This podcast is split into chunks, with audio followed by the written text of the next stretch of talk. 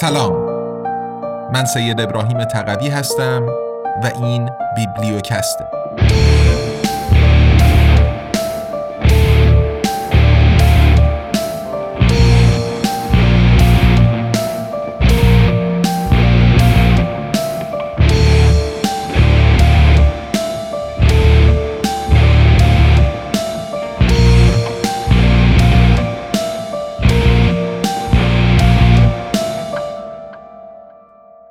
امپراتوری USA قدرت جهانی بیوجدان. نوشته دانیل گنزر برگردان و صدای سید ابراهیم تقوی.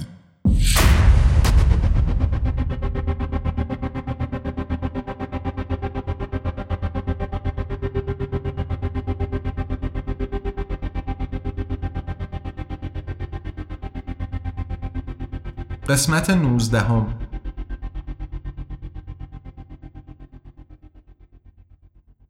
فصل نهم ترور رئیس جمهور کندی جیم گریسون در 1967 پرونده را بازگشایی می کند.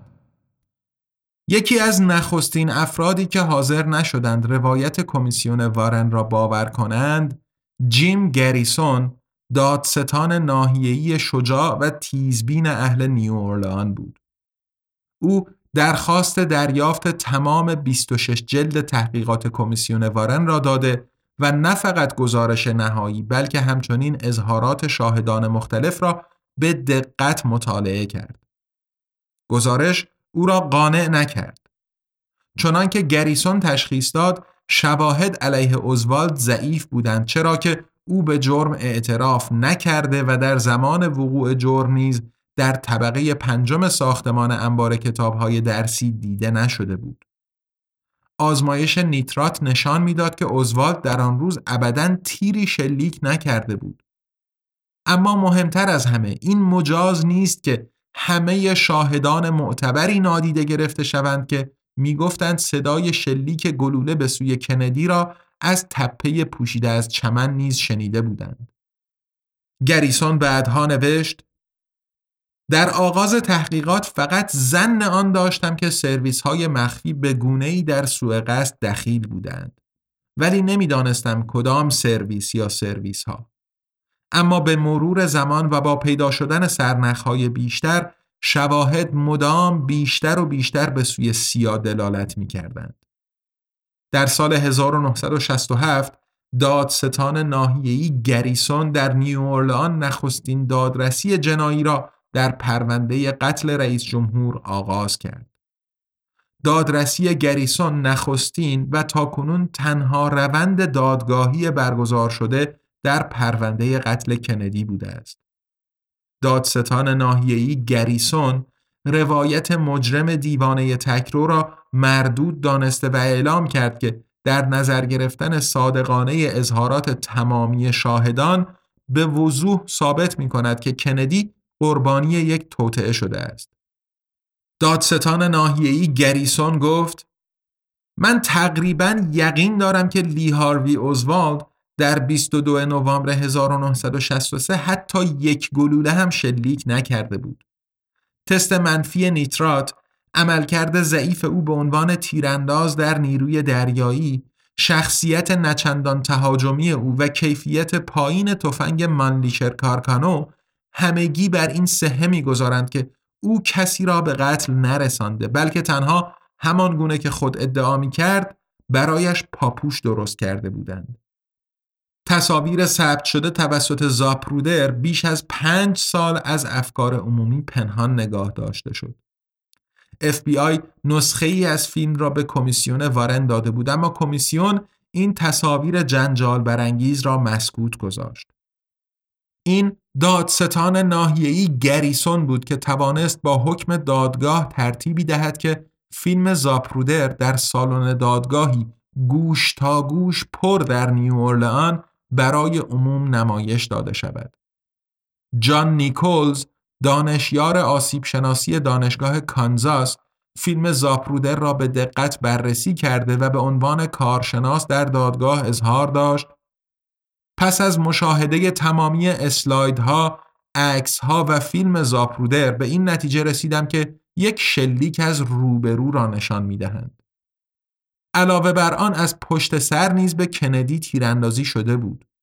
این یعنی که تیراندازانی از موقعیت مختلف رئیس جمهور را هدف قرار داده بودند که در نتیجه روایت مجرم دیوانه تکرو دیگر باورپذیر نیست. همچنین چارلز کرنشا پزشک جراحی که جسد کندی را دیده بود معتقد است که رئیس جمهور دو بار از روبرو هدف گلوله قرار گرفته بود. یک بار در گردن و یک بار در سمت راست سر که در نتیجهش کل نیمه راست مغز کندی متلاشی شده بود. پزشک جراح کرنشا تئوری کمیسیون وارن مبنی بر گلوله جادویی را مزهک خوانده و اعلام کرد که منشأ جراحات کندی گلوله هایی است که از روبرو به سمتش شلیک شده بودند نه از پشت سر چنان که به افکار عمومی اعلام شده بود. دکتر کرنشا تحت فشار قرار داده شده و از ترس سالها سکوت کرد. او بعدها رفتار خود را اینگونه توجیه کرد. گمان می کردم هر کس تا بدانجا پیش رفته باشد که رئیس جمهور ایالات متحده را از سر راه بردارد عبایی از آن نخواهد داشت که یک پزشک را نیز بکشد. پزشکان دیگر نیز سکوت پیشه کردند. کرنشا در این باره گفت برای ما کسب و کار تبابتمان زیاده عزیز بود. تازه در 1992 بود که او دانسته های خود را علنی کرده و در کتابی اعلام کرد که گزارش کمیسیون وارن را یک افسانه می داند. توهینی تمام و کمال به شعور ملت آمریکا. مردم آمریکا از مواجهه با حقیقت تفره می رفتند زیرا حقیقت زیاده از حد دردناک بود. به گفته کرنشا افرادی از درون حکومت ما رئیس جمهور ایالات متحده را ترور کردند. این یک کودتا بود. کارگردان موفق آمریکایی الیور استون که به ویژه به ساخت فیلم های سیاسی شهرت دارد و سه بار برنده جایزه اسکار شده است در فیلم JFK داستان دادرسی جنایی دادستان ناحیه‌ای گریسون را بازگو می کند. در این فیلم که در سال 1991 در سینماها به نمایش درآمد، کوین کاستنر نقش دادستان ناحیه‌ای گریسون را ایفا می کند. فیلم زاپرودر نیز توسط الیورستون نمایش داده شده و از آن زمان شهرتی جهانی یافته است. الیورستون گفت با فیلمم تلاش کردم پرونده های مختوم شده مربوط به این سوء قصد را بار دیگر بکشایم. به گفته استون JFK این ادعا را مطرح می کند که توطعه در سطوح بالای محافل حکومتی صورت گرفته بود که سیا و FBI نیز در آن مشارکت داشتند. آنها همگی در خدمت مجموعه صنایع نظامی بودند که رئیس جمهور آیزنهاور دربارهش به ما هشدار داده بود. کندی به این دلیل ترور شد که خواهان جنگ با ویتنام و کوبا نبود و قصد داشت در مسیر سیاست خارجی آمریکا تغییری اساسی ایجاد کند. دادستان ناحیه‌ای جیم گریسون نیز بر همین عقیده بود. من فکر می کنم در 22 نوامبر 1963 در دیلی پلازا در دالاس یک کودتا رخ داد. من معتقدم این کودتا از مدتها قبل از سوی ضد کمونیست های تندرو در سرویس های مخفی ایالات متحده برنامه ریزی و مقدماتش فراهم شده بود. به احتمال بسیار زیاد بدون مجوز رسمی توسط افرادی از درون دم و دستگاه عملیات های مخفی سیا و همدستان غیرحکومتی دیگر اجرا شده است. لاپوشانی آن نیز به عهده افرادی همفکر در FBI، سرویس مخفی، پلیس دالاس و ارتش بود. هدف از این کودتا ممانعت از آن بود که کندی به تنش زدایی با اتحاد جماهیر شوروی و کوبا دست یافته و به جنگ سرد خاتمه دهد.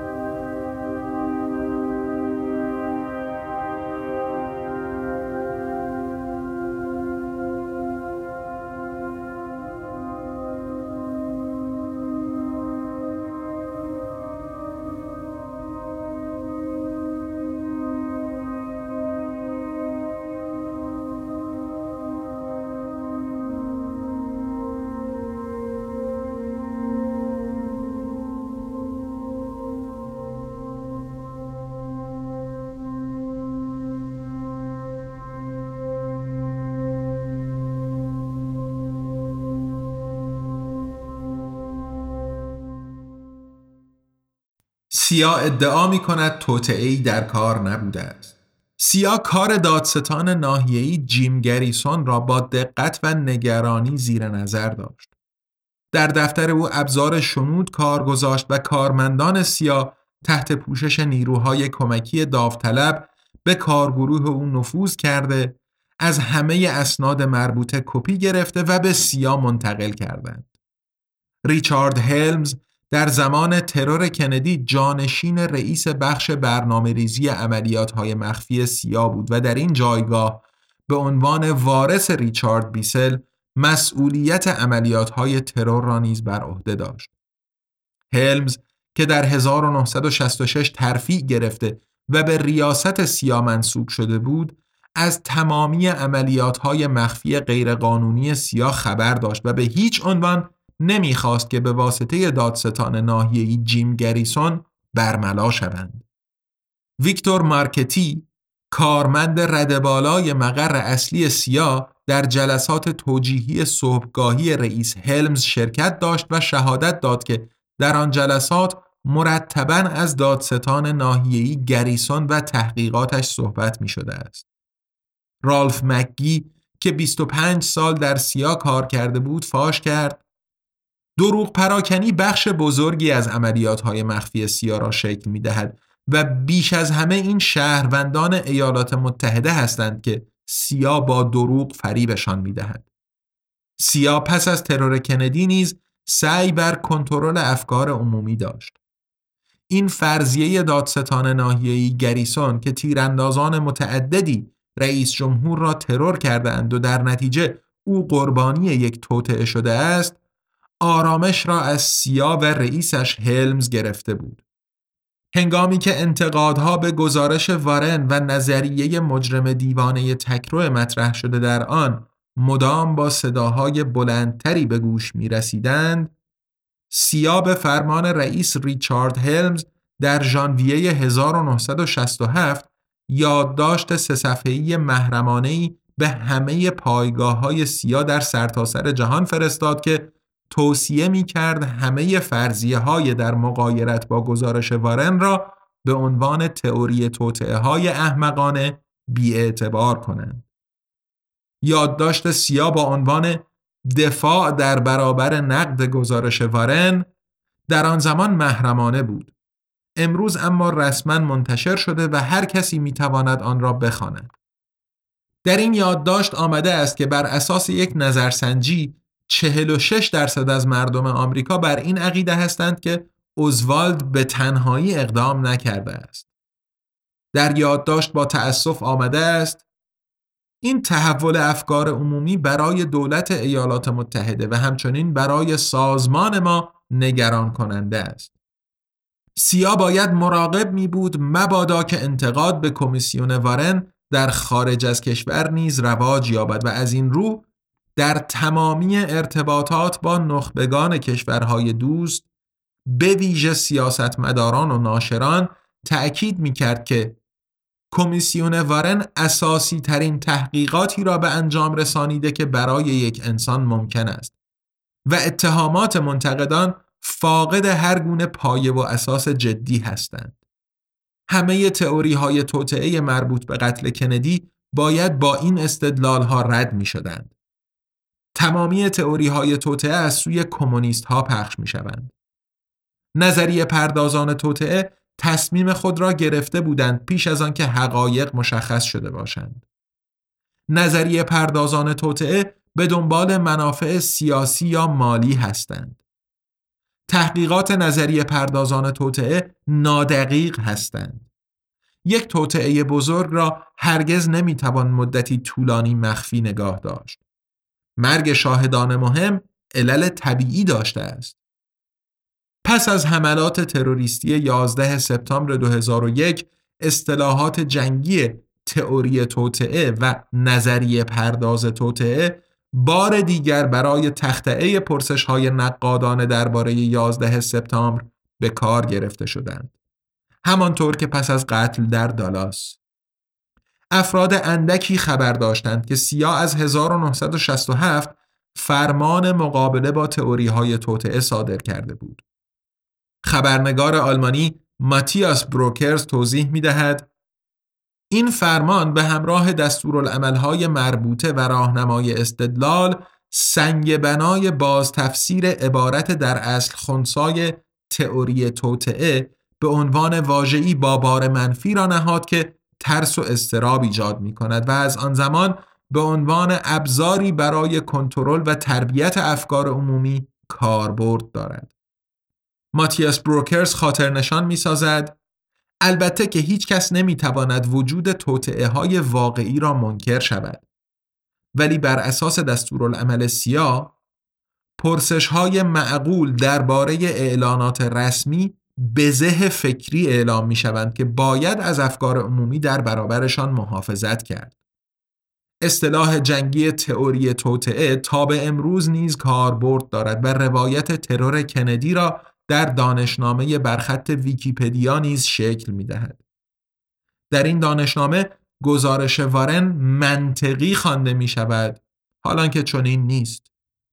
همزمان هر گونه انتقاد به گزارش وارن زیل ستون تئوری های توطعه قرار داده شدهاند که در خواننده کمتر مطلع بلا فاصله حسی منفی ایجاد می کند.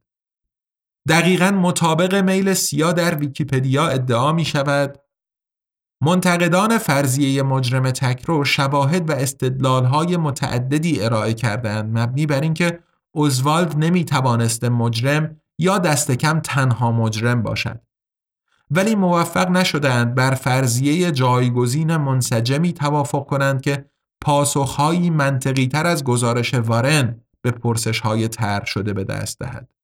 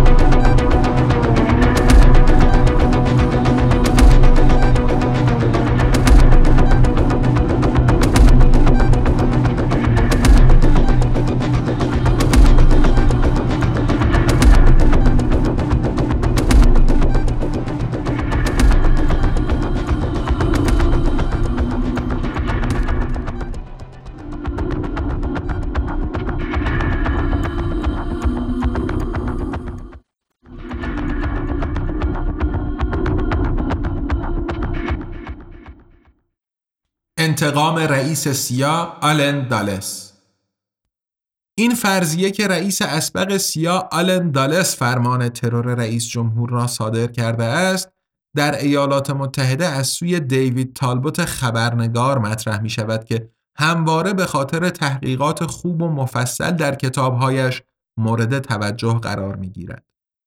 تالبوت توضیح می دهد آلندالس یکی از هیلگرترین استادان اعمال پنهانی قدرت بود که آمریکا تا به حال به منصه ظهور رسانده است. تحت رهبری او سیا به یک ماشین کشتار اثرگذار تبدیل شد. دالس هر رهبر ملی را که از دید او برای منافع آمریکا مشکل ساز بود شکار مجاز به شمار می آورد. همسرش کلاور دالس برای شوهر سرد و جاه طلب خود یک اسم مستعار داشت. کوسه. البته که آلندالس هرگز با او درباره عملیات های محرمانه ترور گفتگو نمی کرد. در دفتر خاطراتی که برای فرزندانش به جا گذاشت کلاور دالس نوشته است همسرم با من صحبت نمی کند. نه اینکه تنها در مورد کارش با من حرف نزند. او درباره هیچ چیز با من حرف نمی‌زند. در جریان جنگ جهانی دوم آلن دالس در برن برای دفتر خدمات راهبردی Office of Strategic Services OSS کار می‌کرد. سرویس مخفی برون مرزی ایالات متحده و سلف سازمان سیا. از سوئیس او صحنه جنگ در اروپا را مشاهده کرده و ارتباطات تنگاتنگی نیز با ناسیونال سوسیالیست های رده بالا داشت. مثلا با ژنرال اس اس کارل ولف. دالس در پایان جنگ برای ولف پادرمیانی کرد و ترتیبی داد که در دادگاه جنایات جنگی در نورنبرگ نه به عنوان متهم بلکه به عنوان شاهد اجازه حضور پیدا کند. مجازاتی هم که ولف دریافت کرد بسیار سبک بود. در بازگشت به ایالات متحده در 1945 دالس به ریاست نهاد پرنفوذ شورای روابط خارجی Council of Foreign Relations CFR منصوب شد که چند هزار تن از بالاترین سطوح جامعه ایالات متحده در آن عضویت دارند و شبکه ای از افراد ثروتمند و صاحب نفوذ به شمار می رود. در زمان ریاست در CFR آلندالس پژوهشی به رشته تحریر درآورد که در 1947 به تشکیل سیا انجامید. پیش از آن که او خود در 1950 به عنوان رئیس بخش عملیات های مخفی به سیا پیوسته و عملیات های نظامی مخفی را به کارکرد اصلی سیا تبدیل کند. در سال 1953 رئیس جمهور جدید دوایت آیزنهاور به آلندالس ترفیع داده و او را به ریاست سیا منصوب کرد. آلندالس انسانی خونسرد و حسابگر بود و دوست داشت خود را در قامت یک استاد شطرنج ببیند. از عملیات های ترور نیز حمایت می کرد اگر به او در رسیدن به اهدافش کمک می کردند. چنان که تالبوت می نویسد او استاد اعمال شومی بود که امپراتوری ها مطالبه می کنند و به شخص توانایی شقاوتی عظیم داشت. هنگامی که دادستان ناحیه‌ای جیم گریسون به دست داشتن سیا در ترور کندی مشکوک شد، می‌خواست آلندالس بازنشسته را برای بازپرسی احضار کند. دادستان ناحیه‌ای متوجه شده بود که طی نه سال ریاست دالس بر سیا ژنرال چارلز کابل جانشین او بوده و در این جایگاه تهاجم به خلیج خوکها را رهبری کرده بود. وقتی این عملیات شکست خورد، ژنرال کابل تلفنی با رئیس جمهور تماس گرفته و از او خواسته بود که مجوز پرواز هواپیماهای جنگی ایالات متحده را صادر کند که بر روی ناوهای هواپیمابر ایالات متحده در نزدیکی کوبا آماده عملیات بودند. ولی کندی مداخله ارتش را ممنوع و پس از فاجعه خلیج خوکها نه تنها آلندالس بلکه ژنرال کابل را نیز برکنار کرد. از آن پس در واشنگتن بر هیچ کس پوشیده نبود که نه فقط آلندالس بلکه ژنرال کابل نیز از رئیس جمهور جوان نفرت داشتند. برادر او ارل کابل شهردار دالاس بود. توجه دادستان ناحیه‌ای گریسون را این نکته به خود جلب کرد که در دالاس مسیر کاروان خودروهای مشایعت کننده کندی احتمالاً به درخواست شهردار با فاصله زمانی اندکی به خیابان علم تغییر داده شده بود.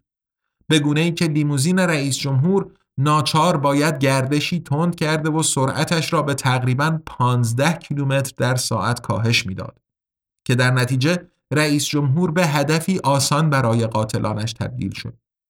آیا این مسئله توجه کمیسیون وارن را جلب نکرده بود؟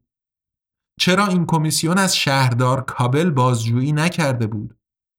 دادستان ناحیه‌ای گریسون تصمیم گرفت از آلندالس در این باره بازجویی کند و احزاریه‌ای به واشنگتن فرستاد. ولی احزاریه در آنجا متوقف شد. گریسون به یاد می آورد اندکی بعد نامه ای کوتاه از وزیر دادگستری ایالات متحده در واشنگتن دریافت کردم که به من اطلاع می‌داد که از تحویل احزاریه به آقای دالس جلوگیری کرده است. اگرچه آلندالس از حمایت افراد بانفوذ برخوردار بود، در واشنگتن در دهه 1960 همه نظر یکسانی درباره او و سیا نداشتند. پس از تهاجم به خلیج خوکها رئیس جمهور اسبق ترومن این مسئله را با نویسنده‌ای به نام مرل میلر در میان گذاشت که از تأسیس سیا پشیمان بود. ترومن گفت فکر می کنم این کار اشتباه بود. اگر می دانستم چه اتفاقی می افتد هرگز این کار را نمی کردم. تحت ریاست جمهوری آیزنهاور و ریاست آلندالس سیا از کنترل خارج شده بود. ترومن با نگرانی اظهار کرد که مردانی بیرحم در سیا به دولتی مستقل و البته به کلی سری تبدیل شدهاند. آنها به هیچ کس پاسخگو نیستند. در جامعه دموکراتیک این موضوع بسیار خطرناک است. پس از برکناریش آلندالس کینه ای عمیق از رئیس جمهور جوان به دل گرفت. آلندالس قصد کنارگیری نداشت بلکه در عوض به گفته تالبوت خانهاش در جورج تاون را به مقر در تبعید دولتی ضد کندی تبدیل کرد. در آنجا وی پذیرای مخالفین کندی بود. در هفته های منتهی به ترور کندی تعداد جلسات در خانه دالس افزایش یافته بود. دالس در صحنه جرم در دالاس حضور نداشت بلکه در یک مقر سری سیا در ویرجینیای شمالی به سر می برد که به نام مزرعه The Farm شناخته می شد. خبرنگار آمریکایی تالبوت یقین دارد که رئیس اسبق سیا نقشی محوری در قتل رئیس جمهور ایفا کرده و تیمی را علیه کندی به کار گرفته که برای قتل رهبران کشورهای خارجی تشکیل داده بود. تالبوت قادر به ارائه مدرکی قطعی مثلا نامه ای از آلندالس به یک کارمند سیا که در آن فرمان قتل کندی را صادر کرده باشد نیست زیرا چنین نامه ای احتمالا اصلا وجود ندارد اگر آلندالس فرمان قتل رئیس جمهور را داده باشد باهوشتر از آن بود که آن را مکتوب کند بیش از پنجاه سال پس از ترور باید در سال 2017 با به پایان رسیدن دوره محرمانگی همه پرونده های سری درباره سوء قصد به کندی منتشر می شدند. ولی سیا از حق وتوی خیش استفاده کرد و همه پرونده ها منتشر نشدند. نویتسوق شاتسایتونگ نوشت سرویس مخفی برون مرزی ایالات متحده سیا به دولت توصیه کرد که بخشی از اسناد همچنان محرمانه باقی بمانند. رئیس جمهور دونالد ترامپ این توصیه سیا را که FBI نیز از آن حمایت می کرد پذیرفت. از این رو تا به امروز نیز پرونده های مهمی درباره قتل رئیس جمهور کندی مهرموم شده باقی ماندند که این امر مانع از آشکار شدن همه ابعاد این جنایت بیرحمانه می شود.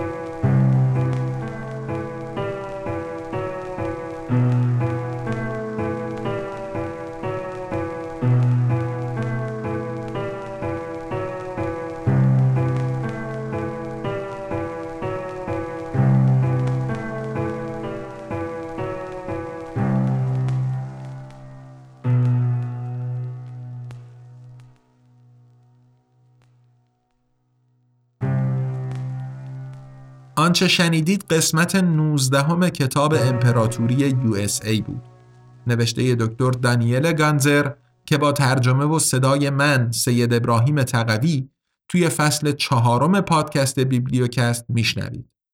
پی‌نویس ها و منابع استفاده شده در متن کتاب در هر قسمت رو می‌تونید تو لینکی که در توضیحات پادکست اومده مشاهده بفرمایید.